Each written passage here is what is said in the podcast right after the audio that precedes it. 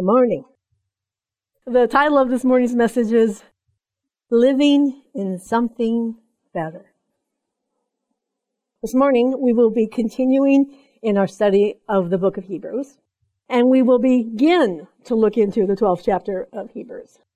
And in the 12th chapter of Hebrews, the author continues to encourage his Hebrew baby believers that they too can live a life of faith and faithfulness even in the midst of great suffering and persecution, just like the Old Covenant saints had done. All of chapter 11 describes those who lived their life in faith and trust in their God and in His Word to them. All of them manifested the glory and goodness of Yahweh God through their lives. Their lives were a testimony to the love and faithfulness of their God, especially in the midst of hardship and persecution. And this was the message that the Hebrew baby believers needed to hear. They needed to hear that the old covenant champions of faith lived and died in faith by trusting in God and His word for them. Now, each life had its own specific challenges, but each believer was still able to bring forth the manifestation of God's character and goodness in such a way that other people could see the truth that Yahweh God was real and that He was presently and faithfully involved in whatever they were going through. Believers the Old Testament believers and the New Testament believers, they never go through hardship or persecution by themselves. And throughout the Old Testament, Yahweh God was always reminding them of this truth. We can see this truth in Isaiah chapter 43 verses 1 and 2. I have it for you in the literal standard version so that you can see that God spoke only in the past and present tense. Hebrew does not speak in a future tense. So everything they heard was either a past or a present tense, thereby helping his people to believe him and his word to them. In other words, everything they heard sounded like a finished work. God never said, I will do this. He said, either I am doing this or it's already done. And if I am doing it, it's as good as done. so everything they heard sounded like a finished work. And that's because that's how we get our faith to operate. I can't tell you the difference in my own personal life when it comes to the power of grace and what it does for my ability to rest. I'm not trying to get God to do something. Have you been there? You're like, mm, I'm going to believe really hard. no, that's self effort and it's useless. but when we know that it's already done, when we know that He's already said yes and amen, when we know that everything has already been provided and that we can do whatever He says we can do, then we have no fear. If I know my healing is absolutely here, present in me, in the Lord Jesus Christ, then I don't have to try to work up faith which is really what a lot of the church wants you to do. You get your scriptures out there and you work up that faith. no. Because there's lots of scriptures that'll hurt your faith. you don't know how to understand them. we have to start from the fact that it's a finished work. It's easy to believe in something that's already done. When the one who's saying that it's already done is God Himself. And we know He can't lie. There is no shadow of turning in Him. There is no deceit. There is no darkness. Whatever He says is true is in fact true. And now, thus saith Yahweh, your creator, O Jacob, and your fashioner, O Israel. Do not be afraid, for I have already redeemed you. Past tense. I have called on your name, or called you by name, and you are mine. When you pass into the waters, not if. when you pass into the waters, I am with you. And into the floods, they do not overflow you. When you go into the fire, you are not burned. And a flame does not burn against you or consume you. Just like with Shadrach, Meshach, and Abednego, the fire had no power to actually do them harm. They went into a real fiery fire, but the fire was not able to harm. And that's because there was a very real and very powerful fourth man in the fire with them the pre incarnate Christ. Yahweh God was always their very present help in times of trouble. All they had to do was to believe his word to them and then do whatever he specifically told them to do. And then their faith and trust in God would bring forth the manifestation of God's presence, power, and promise. We can see this truth in Hebrews chapter 11, verses 1 and 2. I have it for you in the Passion Translation. And with some little extra helps in red. now faith, which is being fully persuaded by God of the truth of his written and spoken word, brings our hopes, our confident expectations of good, into reality and becomes the foundation needed to acquire the things we long for. It is all the evidence required to prove what is still unseen. When God convinces us of the truth of His Word to us, then we don't need to physically see something in order to receive it in the natural realm. Because we have already seen the reality of His existence, the finished workness, the finished work. We've already seen it with our eyes of faith. He says it's done. It is in fact really done. We have taken God at His word because we know He cannot lie and He cannot deceive. Whatever He says is true, is in fact true. Because God is entirely trustworthy. Verse 2. This testimony of faith is what previous generations were commended for. In other words, they were commended for taking God at His word. God speaks, you say, I agree. I believe. Just like Abraham, who believed God's word to him and was counted as being in right standing with God, and who also fully expected to see the fulfillment of God's promises to him, either on this earth or in eternity. Then, in the rest of chapter 11, the author works his way through many Old Testament saints who were famous having faith in God's word. So much so that they acted on his word. And when they did, God's presence and power manifested in a variety of spectacular ways. The last two verses of chapter 11 set up the Hebrew baby believers to begin recognizing that they are called to live in something better than what the old covenant saints and heroes lived in. We can see this in verses 39 and 40. Again in the Passion Translation. These were the true heroes commended for their faith, yet they lived in hope without receiving the fullness of what was promised them. This is not talking about a personal promise God made to anyone. This is about the promise of the Messiah and the new covenant.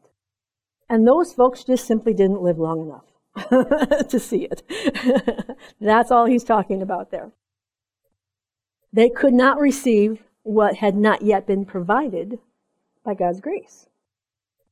What was promised was the Messiah and his new covenant realities, new covenant spiritual realities. The Hebrew baby believers were very carnal in their thinking and they tended to understand things in a material way rather than in a spiritual way, which is why we have the book of Hebrews. But the Old Covenant believers still had relationship with God through the truth of His written word and through the confirming voice of the Holy Spirit. But they were not yet made perfect in righteousness. Verse 40. But now God has invited us to live in something better than what they had. Faith's fullness. This is so that they could be brought to finished perfection alongside of us. Finished work, perfection in our spirit. Now God's still working on the outside so that what we are and who we are shows up in and through our life. The Old Testament saints could not enter into their spiritual perfection and righteousness until after Jesus came and paid the sin debt of all mankind. Through Jesus' death, burial, and resurrection, the new creation perfection and righteousness is now available to whosoever will believe on Jesus. I spent years praying, God, can't you just fix me? can't you just make me perfect? Because that's what I wanted. I wanted to never fail. I wanted to always please my father. I had these expectations of myself. And of course, I was never good enough. I always needed a good spanking. and I was the one handing them out. Not my father the fullness of God's grace, God's absolutely free loving kindness is now available through the fullness of faith that Jesus works in us. Not what I work or try to produce on my own. I can't produce faith. I receive it. It's of Him. It's not of me. I can't open my eyes. Jesus has to do it for me. Everything is about Him and what He has already done. And this fullness of faith comes into our hearts when we finally understand just how finished the work of salvation is and who it is that finished it. Because it's not us. It's always Him. It's only when we are fully convinced that Jesus alone has completely fulfilled all the will of his Father in bringing forth the new covenant through his own blood, we really begin to enter into God's grace of peace and rest.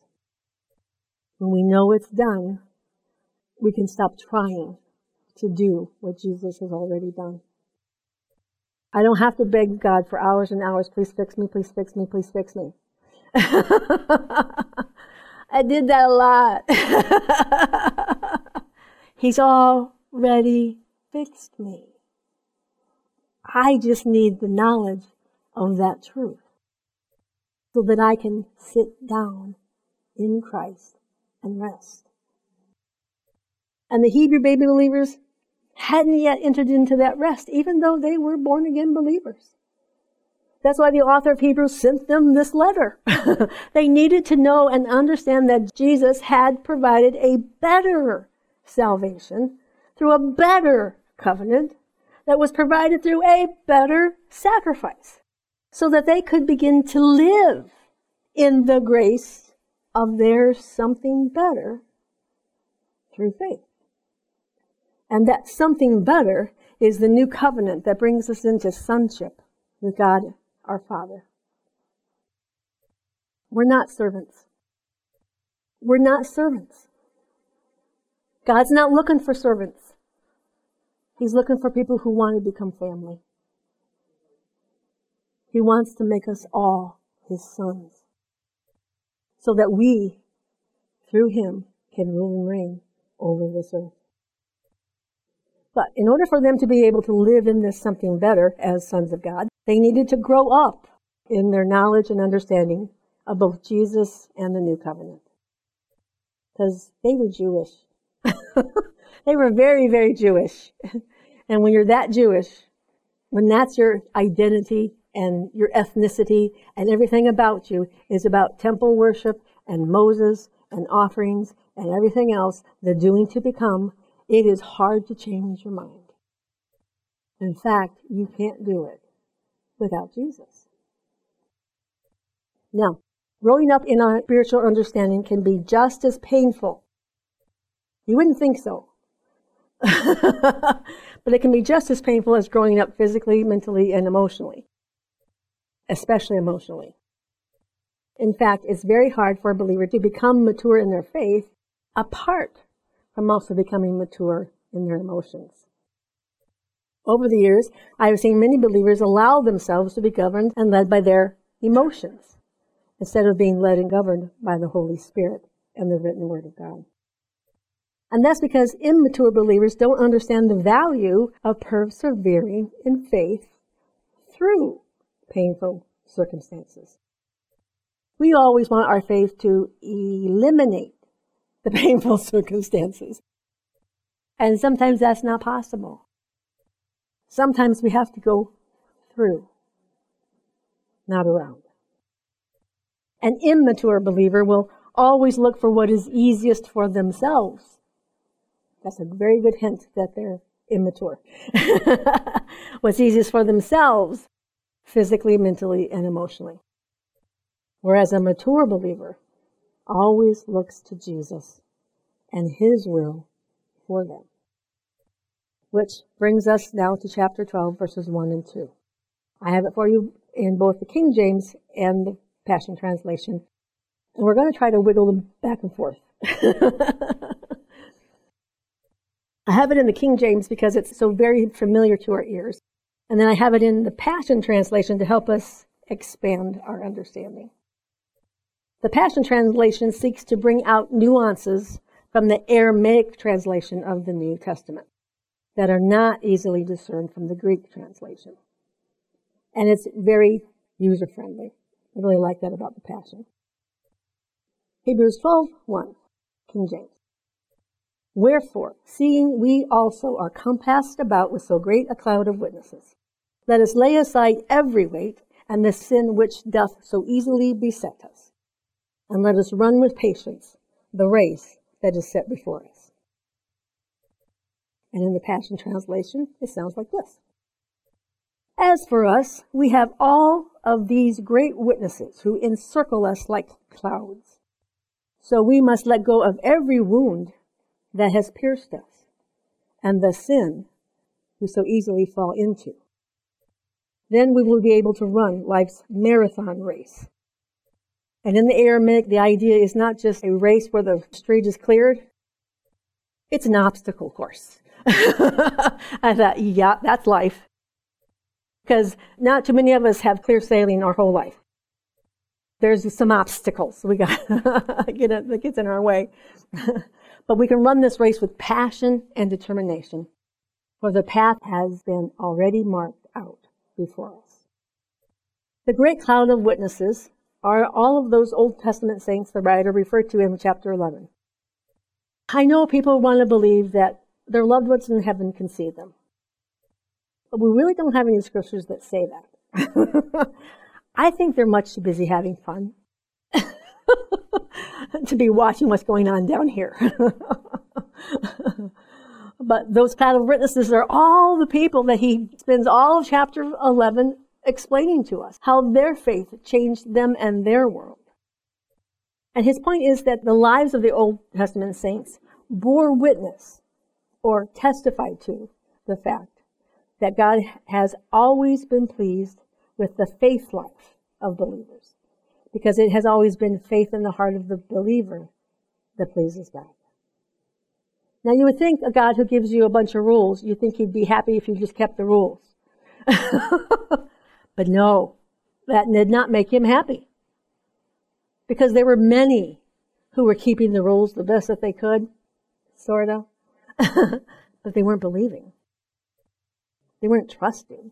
They weren't trusting in God and His mercy and grace. They were trusting in the fact that they could keep a rule. That's it. They weren't having that intimate relationship with the Father through the Holy Spirit. They could hear Holy Spirit. They just didn't want to. Now, to our ears, that sounds funny. Why wouldn't you want to hear the Holy Spirit? They were afraid to hear Holy Spirit. That's why they told Moses, you go talk to him. He's scary.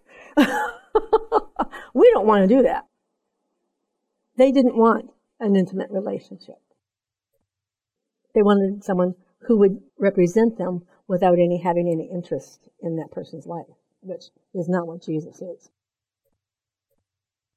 These Old Testament saints trusted God in every circumstance. We saw it all. but in every circumstance, God was glorified. Their faith brought forth the power, presence, and promises of God into their lives. Their faith took hold of what God said and said, I'm not letting go. I am having what God says I can have. And even those who were persecuted and killed glorified God by persevering in faith and by never giving up on their God. They trusted God with their lives and they trusted God with their death.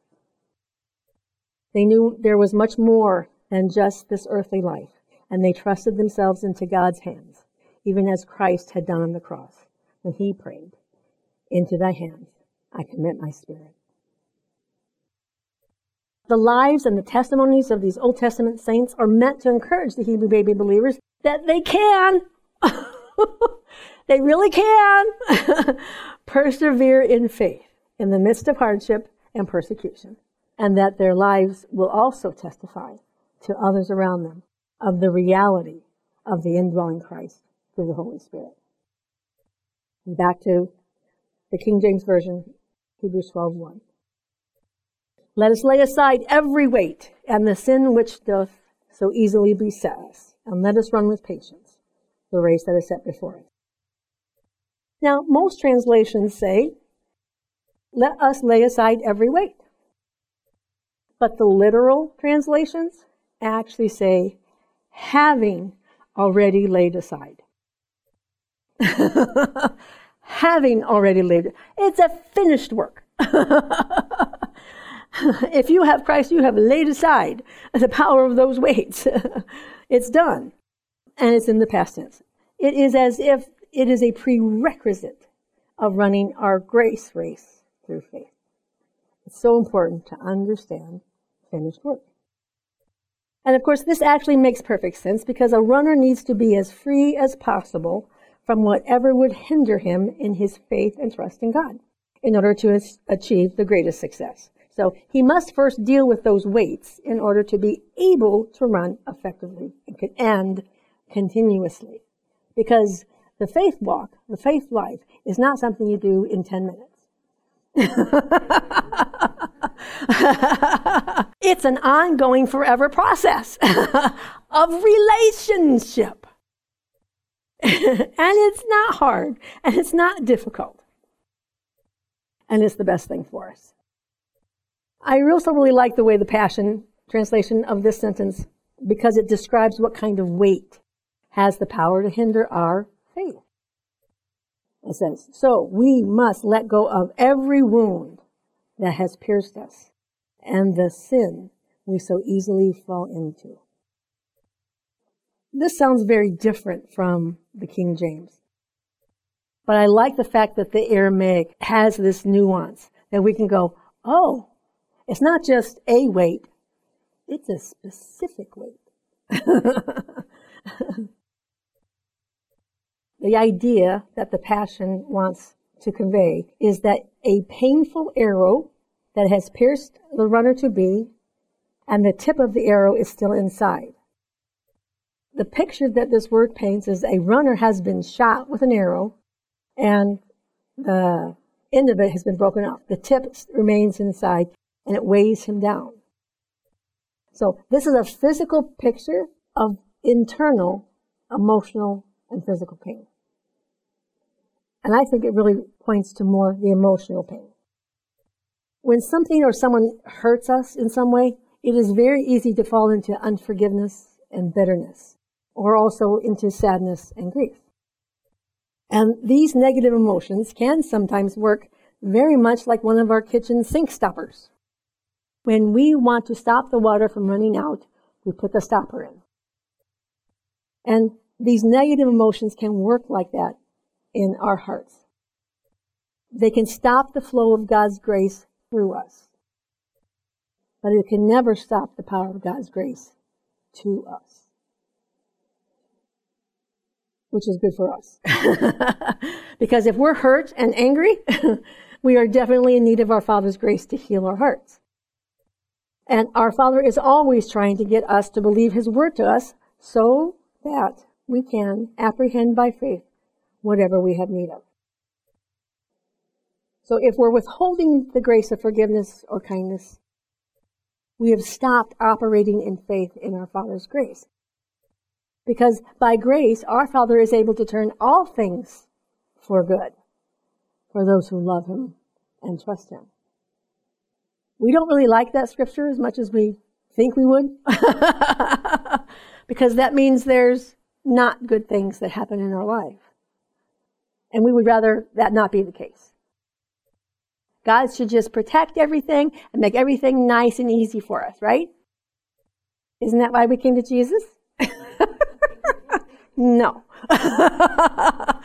we came to Jesus because we need Jesus to walk and live this earthly life. so, unforgiveness and bitterness mostly just works to hurt us and get us to be looking at a circumstance or an issue or a problem. It takes away our focus from where it should be. Because looking at the problem never works. looking at the problem never fixes the problem. Whatever the problem is. It is like with Moses in the desert all those years ago when the people started grumbling and complaining and the serpents came out and bit them. And they finally decided, hmm, maybe we should stop talking against Moses and God and see if Moses will intercede for us. And of course, Moses does. And he tells Moses to make a serpent and put it on a pole and lift it up and tell the people that if they will just look unto the serpent, which is a picture of the curse. And see that the curse is on the pole, that their healing will manifest. When you see that your sin is on the cross, when you see that your sickness is on the cross, when you see that your deficiencies are on the cross, we can stop looking at the deficiencies and look to the cross. He's the answer. He's always the answer. So unforgiveness and bitterness just mostly hurt us. And they do nothing to the person we're mad at.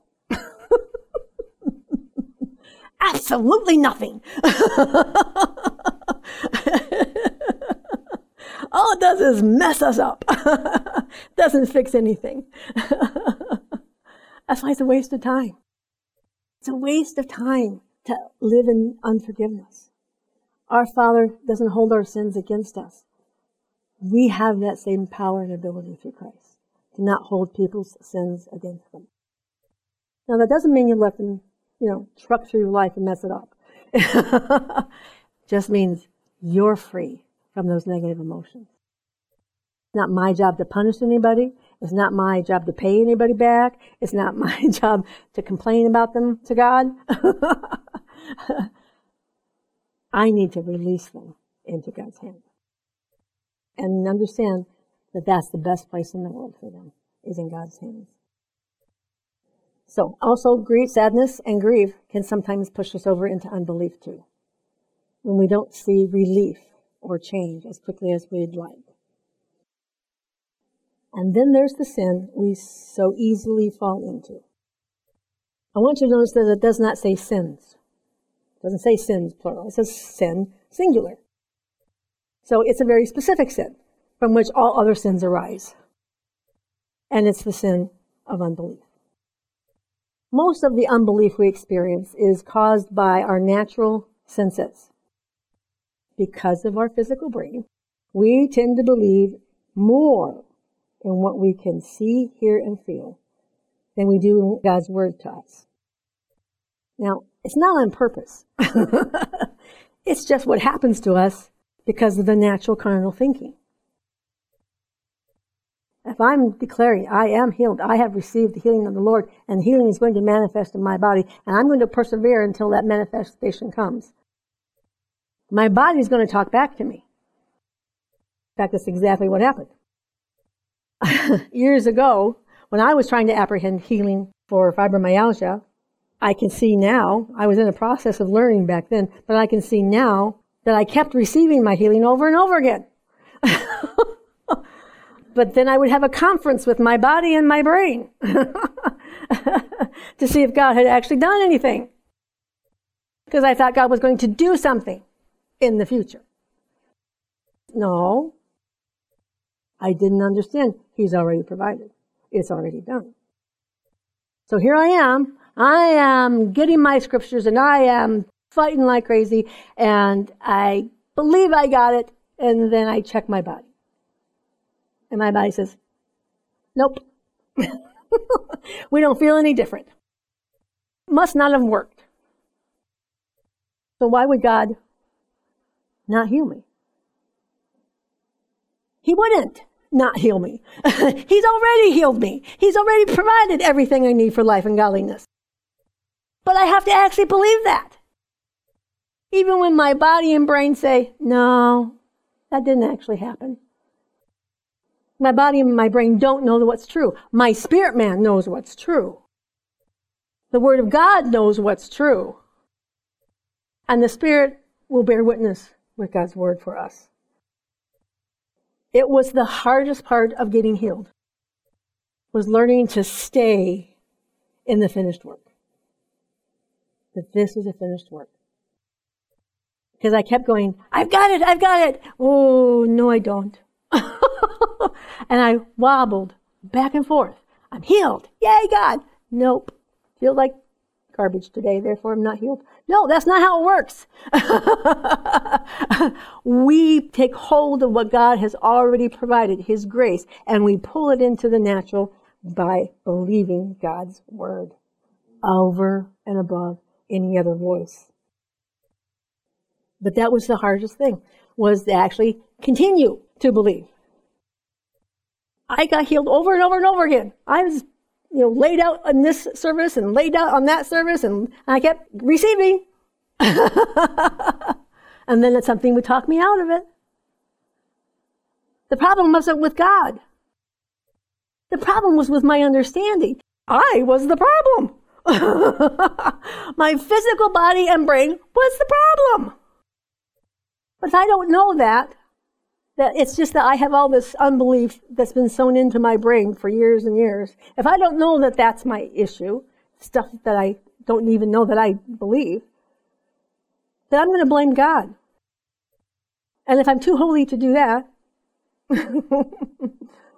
tongue in cheek, then I'm going to blame me. I must not be good enough. I must not have enough faith. No, no, no, no, no, no. Jesus said, you need this much faith to move a mountain. Teeny tiny little mustard seed. But see, I was taught, no, you've got to have great faith. You've got to have big faith. You've got to have strong faith. Come on, you've got to work on that faith. I tried. I was succeeding off and on. when I wasn't talking myself out of what belonged to me. But faith is what God does in us. It's His job to create faith. Because the word faith simply means to be persuaded. That's all it means. It's not a magic wand. and sometimes we treat faith like it's a magic wand. That if I just have the right magic wand or a bigger magic wand, boy, I can wave that over anything and get everything. It's not like that. It's what Jesus does in us. It is what happens to us, and belief happens to us as we walk in this natural world and we walk in this natural body. Because our natural programming will always tell us to look at the natural, to believe that first instead of believing the spiritual first. One of the really important things I did learn through all of that was that the problem was not in my spirit. The problem was not in my who. The problem was in my brain. It was a belief. It's a belief system. And that's why he says renew your mind to the truth of God's word. because believing the truth is what causes faith to arise in our heart. We believe what God says, that it's a finished work. So faith rises up and grabs hold of whatever it is we're believing for and brings it into the natural. But you see, again, most of the time Christians are so good at beating themselves up.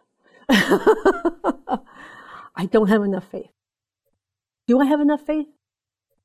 I actually remember standing in service and asking God, Do I have enough faith to get healed? Should I go up to that altar call? Do I have enough faith? I don't feel like I have enough faith. That's because faith is not a feeling. It's a belief. It's having been persuaded by the voice of God. So there's nothing wrong with our spirit man. He's, as we just heard, perfect and righteous. There's nothing wrong with our who. We don't need to be fixed. We just need God to open our eyes to the truth. And that's what he loves to do. Uh, once I got the revelation that who I am is not the problem, because I'm perfect now in my spirit. I'm perfect now in my spirit. So I don't have to change me. I don't have to change anything about me. Self effort does not produce change that lasts. Christ, however, produces change that lasts. So anyway, after I got the revelation that it wasn't me, that it was my belief system, all the garbage the world had sown into my brain, what I chose to do to get rid of the unbelief, not build my faith. To get rid of unbelief was I kept listening to healing messages, healing testimonies. Your faith in you will jump up and take hold. you just keep believing. I knew my problem was unbelief. But it didn't leave immediately, so that can be a little disheartening. If I don't understand that it's not a magic wand. Jesus doesn't wave a magic wand over me and make faith arise. Jesus reveals himself and his truth to me, and faith arises. So I just kept putting in the truth of God's word to get rid of the unbelief. I guess you could say that I was learning to live in something better. Through all of that, I was learning to live in something better. The something better of being faith in Jesus and his finished work. The Passion Translation, chapter 12, verse 1 picking up in the middle, it says, Then we will be able to run life's marathon race or obstacle course with passion and determination, for the path has already been marked out before us. Now, the author describes the faith life as a marathon race containing an obstacle course that's already been laid out for them. The runner knows where he's running. Of course, a marathon is a really long race, about 26 miles. And it takes a lot of time, energy, and mental fortitude. to finish a marathon. If a marathon runner doesn't train his brain what to think during his hardest moments, his anxiety, fear, and negative self-talk and probably exhaustion will easily talk him out of continuing the race. That's us.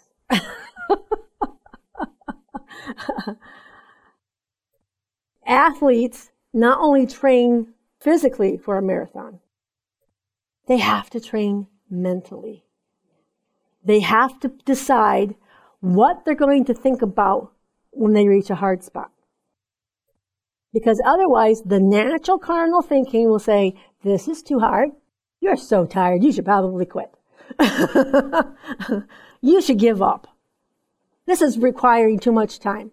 You don't have that much time to give blah, blah, blah, blah. Your brain will come up with dozens of reasons why you should quit because this is too hard and it's taking too long. But we can be like a marathon runner. You see, we usually can tell what it is we need to be thinking about or focusing on in the midst of something that's hard. The answer is always Jesus and the truth of his word. Always, always, always. But God is so personal. He knows how to give you that scripture in a second. When you have fear and doubt and unbelief and something bad has happened, like in your family or something, and then that one scripture comes and all that fear, doubt, and runs away. Years ago, my dad had a heart attack. In the middle of the night, my daughter calls me and says, I'm coming to get you. Papa's had a heart attack. And first thing's like, oh, Jesus, because that fear came. I was like, no, I know you. You're not getting in. Lord, speak to me. Well, I had had a one a little box of scriptures that you put on the, your like kitchen table, and when I would go for a walk with my dog, I would take one with me and then try to memorize it while I'm walking with my dog. Well, one of the things that I had memorized was, "Let not your heart be troubled." Yes and amen. you hear me, Dad? You're not going to let your heart be troubled. Your heart belongs to Jesus. You're going to get a new heart. We're not doing that. and he had had an incident. He had a, a mild heart attack, so he did end up having surgery. But what's amazing about that is that his body grew new arteries. He didn't know that. Your body will grow new arteries if you need them. Talk about miraculous. It's amazing what God can do. But in that moment, I didn't need any fear, doubt, or unbelief. Because I'm taking hold of what has already been given and I'm pulling it into the natural for another person. So I spoke to his heart. He believes God can heal. He just doesn't believe that he really wants to. so I was believing for him. I was believing for him. When he went to the hospital, my mom at the time, she had MS and she couldn't be left alone. and I was afraid that he would die and she would be left alone. I'm thinking, how do I take care of my mom if my dad goes? And I had fear. So I went to the Lord You've got to talk to me. I need to renew my mind. What is, what do you say? What do you say about this? He will remain until your mom goes home. And since God said it, I decided to believe it. and he's still here, even though my mom's in heaven. my daughter keeps telling him, you've got to last 10 more years. So she keeps talking to him. But if we don't control our brain, our brain will control us. It will tell you when you're hungry when you aren't actually hungry. It will tell you you need chocolate.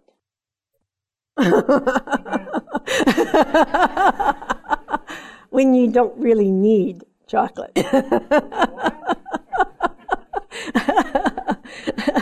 if we don't control our brain, our brain will control us.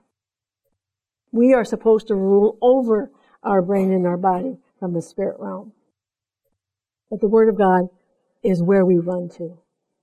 It is His Word to us that changes everything. So, if we don't train our brain with the truths of the finished work of Christ, our negative carnal thinking can begin to thwart our faith. It brings in that fear, doubt, and unbelief. And we can end up talking ourselves out of what Jesus has already provided. And this was true for the Hebrew baby believers as well. They had to continue in faith while waiting on their timing of their planned escape from the judgment that would come upon Jerusalem. And because of the severity of the persecution that they were suffering and the lack of understanding of the finished work, they were getting wobbly in their faith. So they started looking for an easy way out of suffering, which is exactly what your carnal brain will tell you. This hurts, run. But pain can actually be good for you. Pain is a good thing because it tells us something is wrong. We're, we're not seeing things from God's point of view. If we have negative emotions, it usually means we're not seeing the truth of who we are and who Jesus is and what he's done. So they figured out that it would probably be easier to go back into Judaism and hide rather than continue to be known as a Christian. So they, of course, were thinking about going back into Judaism, which wouldn't work. that's the thing about our brain. Our brain will come up with these great ideas about how to solve a problem and get us into even bigger one. they were going to jump out of the frying pan into the fire if they went back into Judaism because all of the temple and 90 some percent of all the, the unbelieving Jews would be destroyed. But what they needed to do was what a marathon runner does. They needed to focus on the now instead of the finish line. When I read that about a marathon runner, at first I thought, that doesn't sound right. Because doesn't everybody always tell you, keep your eye on the finish line? That's your goal. that doesn't really work very well because if you're on mile one of a marathon and your brain says, oh, let's rest, let's sit down, maybe quit. Focusing on the goal is not going to get you up and running. You need something that's present now to get you up and running. They needed to look to the now reality of Jesus Christ in their life. The now reality of the finished work. They needed something right then, right at that moment, and that's always Jesus. My father had a heart attack. In that moment, his word came and fear left. It's in the moment. It is the right now. Jesus is always right now. So they needed to look away from their persecution and focus on Jesus and his finished work. They needed to let the voice of the Holy Spirit encourage them that they were not forgotten and that they really could do all things through Christ who strengthens them. It's one thing to quote that verse, it's another thing to live it. because you cannot strengthen yourself. You have to hear the voice of your Father in your Jesus. Because when He speaks, faith is instantaneous. They could continue to run their race with confidence in their Jesus, in spite of their persecution, because Jesus is a very present help in time of trouble. We can always look to Him right now and hear Him right now so that He can remind us that the victory that we want to see is in fact a finished work. He is bringing forth that work in us.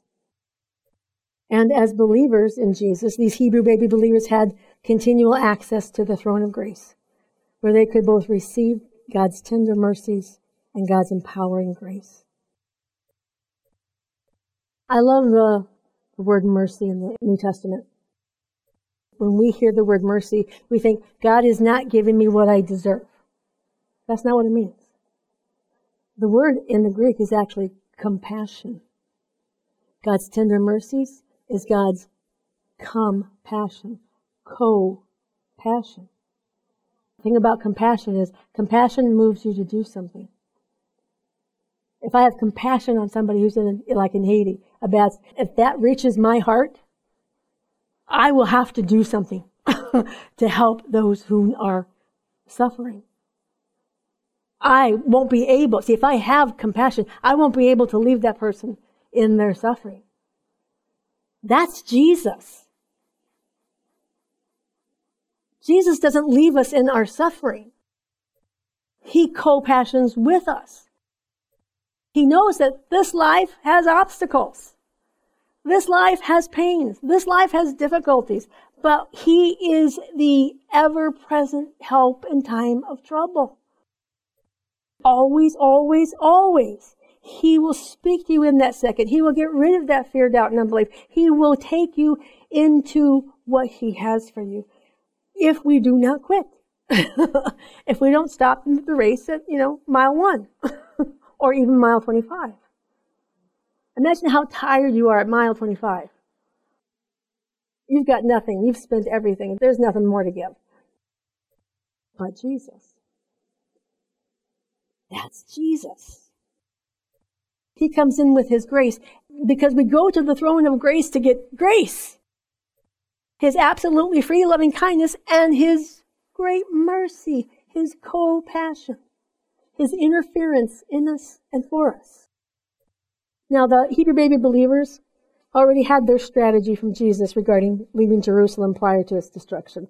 But they didn't know the day or the hour. So they needed to continue in faith one day at a time, and sometimes it was probably more like one minute at a time. When you're trying to do something hard and it's taking a long time, you have a tendency to look at the clock.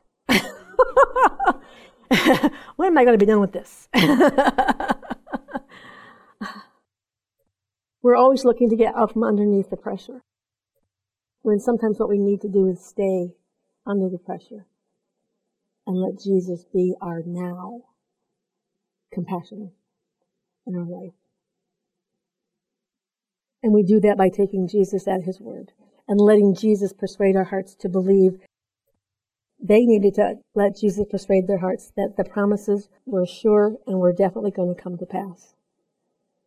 When you've never seen everything you have ever known destroyed, it's hard to imagine. Yet that is what the apostles were speaking to the early church. This Moses stuff, this giant temple, it's all leaving. Don't put your confidence in that. Don't put your confidence in anything in the physical. You've got to let go of all of that stuff, all that's material, and place all your faith in the Lord Jesus Christ. By doing that, they would have the confidence or faith to endure cheerfully. We don't like that word, endure. We like the word avoid. we want to avoid stuff cheerfully. We, we don't really want to endure cheerfully. That's exactly what patient means. Cheerful endurance. Not moaning, groaning, and complaining endurance. Would we do that? yes. That's why we have to renew our mind and train our brain to think the promises of God. So they could endure cheerfully or run patiently until the promise came to pass, all the while knowing that their lives were also testimonies to the reality of Christ within them, just like the Old Testament heroes of faith. Their enduring by faith mattered to those around them, as well as to Jesus and the Father. Jesus and the Father care about absolutely everything in our life, and they are always trying to lead us into all truth so that we can live in something better. Enduring by faith takes maturity. Because if we are immature and we're having to endure, we're going to sit down and quit. It's too hard. Maturity knows how to remain, to keep at it, to keep being where you're supposed to be and doing what you're supposed to be doing, even when it's uncomfortable. And for the Hebrew baby believers, maturity was about to be fully developed in their understanding of who Jesus is and what Jesus accomplished through his death, burial, and resurrection, and who they were in Christ. This is what the Hebrew baby believers needed. And guess what the church needs? The exact same thing. Who Jesus is in all of his glory and what he has accomplished through the finished work of the cross and who we really are now in and through Christ. A mature believer is one who has learned how to wait for what they want by waiting upon the Lord and trusting His word to them. The race was already marked out for the Hebrew baby believers. They knew they would be leaving everything they had ever known behind, but they would also be entering into something better. And that something better was freedom, both spiritually and physically chapter 12, verse 2 in the King James says, Looking unto Jesus, the author and the finisher of our faith, who for the joy that was set before him endured the cross, despising the shame, and is set down at the right hand of the throne of God. And in the Passion, we look away from the natural realm and we fasten our gaze onto Jesus, who birthed faith within us and who leads us forward into faith's perfection. His example is this. Because his heart was focused on the joy of knowing that you would be his, he endured the agony of the cross and conquered its humiliation, and now sits exalted at the right hand of the throne of grace. The Greek word translated as looking in the King James is actually better translated in the Passion. Because it actually means to look away from. Look away from, not from Jesus, but like the Passion says, look away from the natural realm and fasten, fasten your gaze onto Jesus who birthed faith within us. Jesus is the one who persuades our hearts to believe, to believe him and his word to us. When he speaks, if we're willing to hear whatever he wants to say to us, we'll hear him. And in that instant, it can change our world. Even if it's something as simple as let not your heart be troubled. That changed my world. That changed my mom's world. And that changed my dad's world.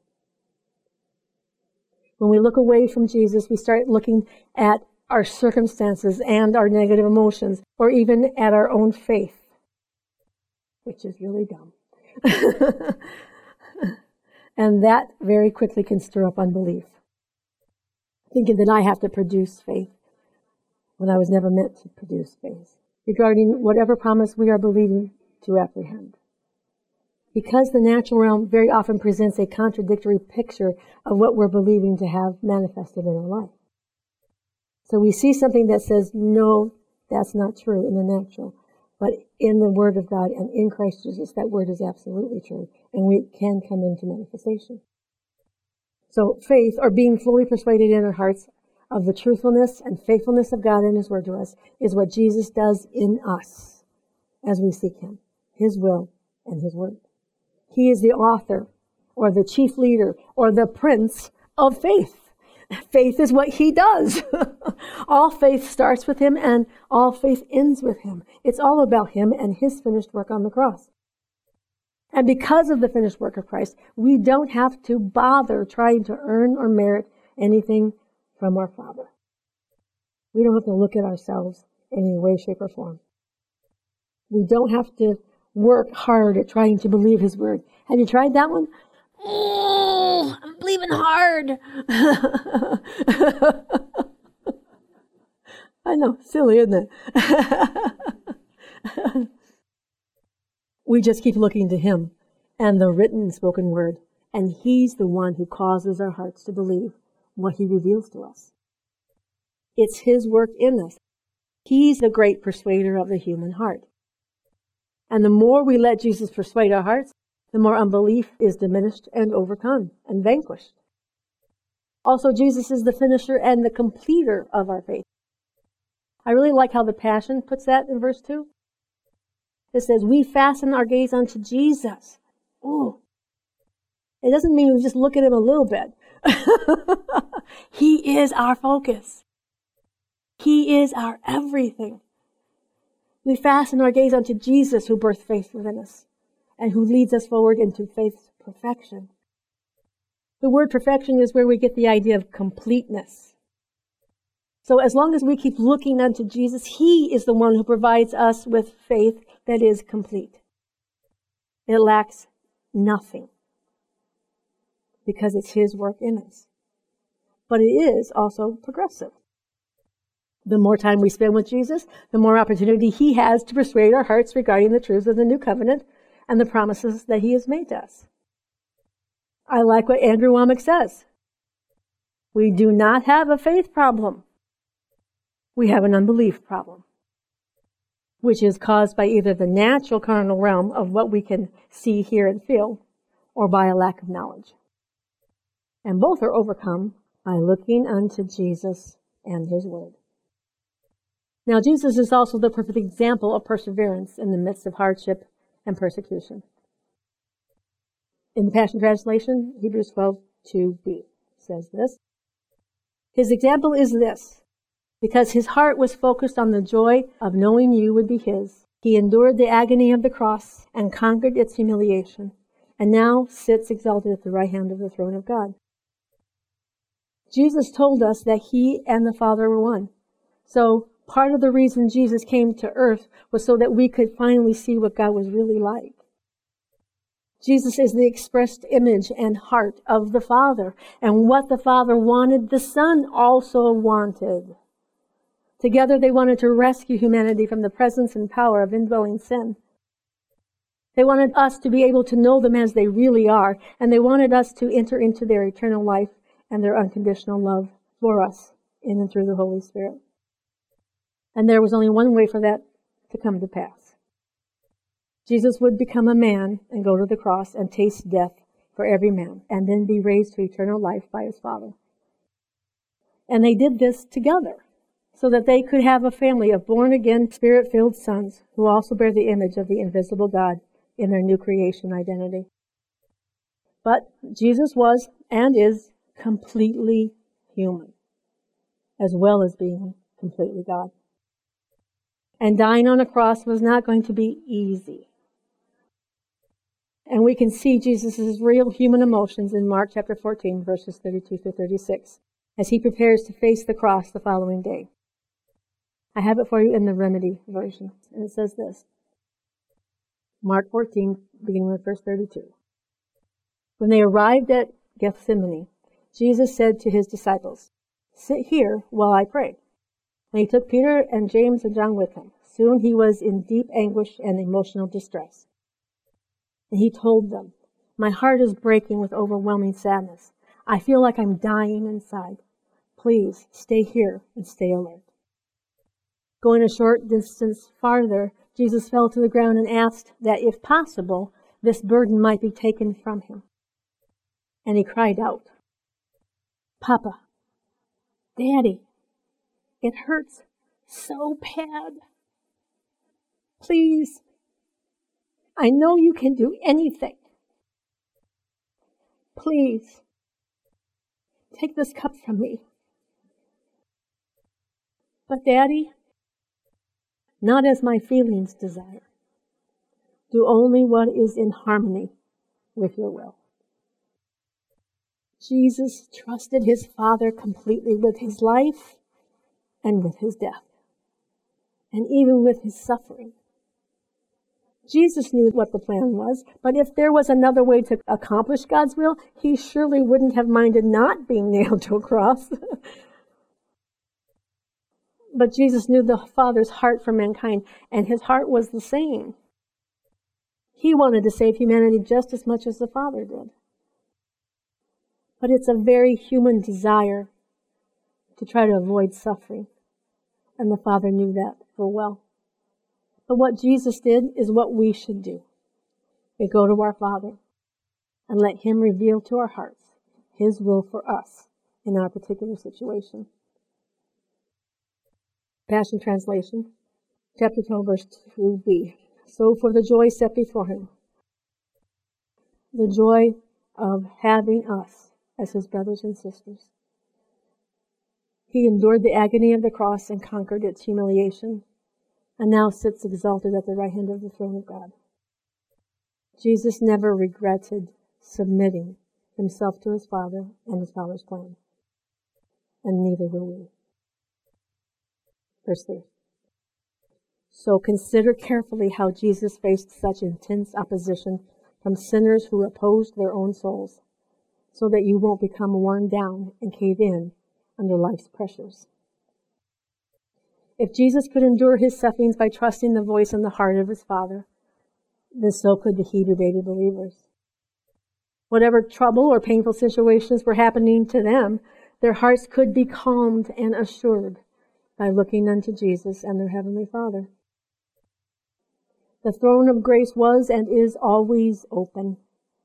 Their lives could glorify Jesus even in the midst of suffering. If suffering comes our way, Jesus has the grace to empower us to endure it and to glorify God in the midst of it. I don't believe that our Father sends sufferings into our lives on purpose. I believe He's just willing to make use of the suffering that comes our way to help bring our faith into maturity. Maturity is able to wait. That's why Jesus could consent to go to the cross and submit to whatever God had for him. He knew how to trust his Father in everything.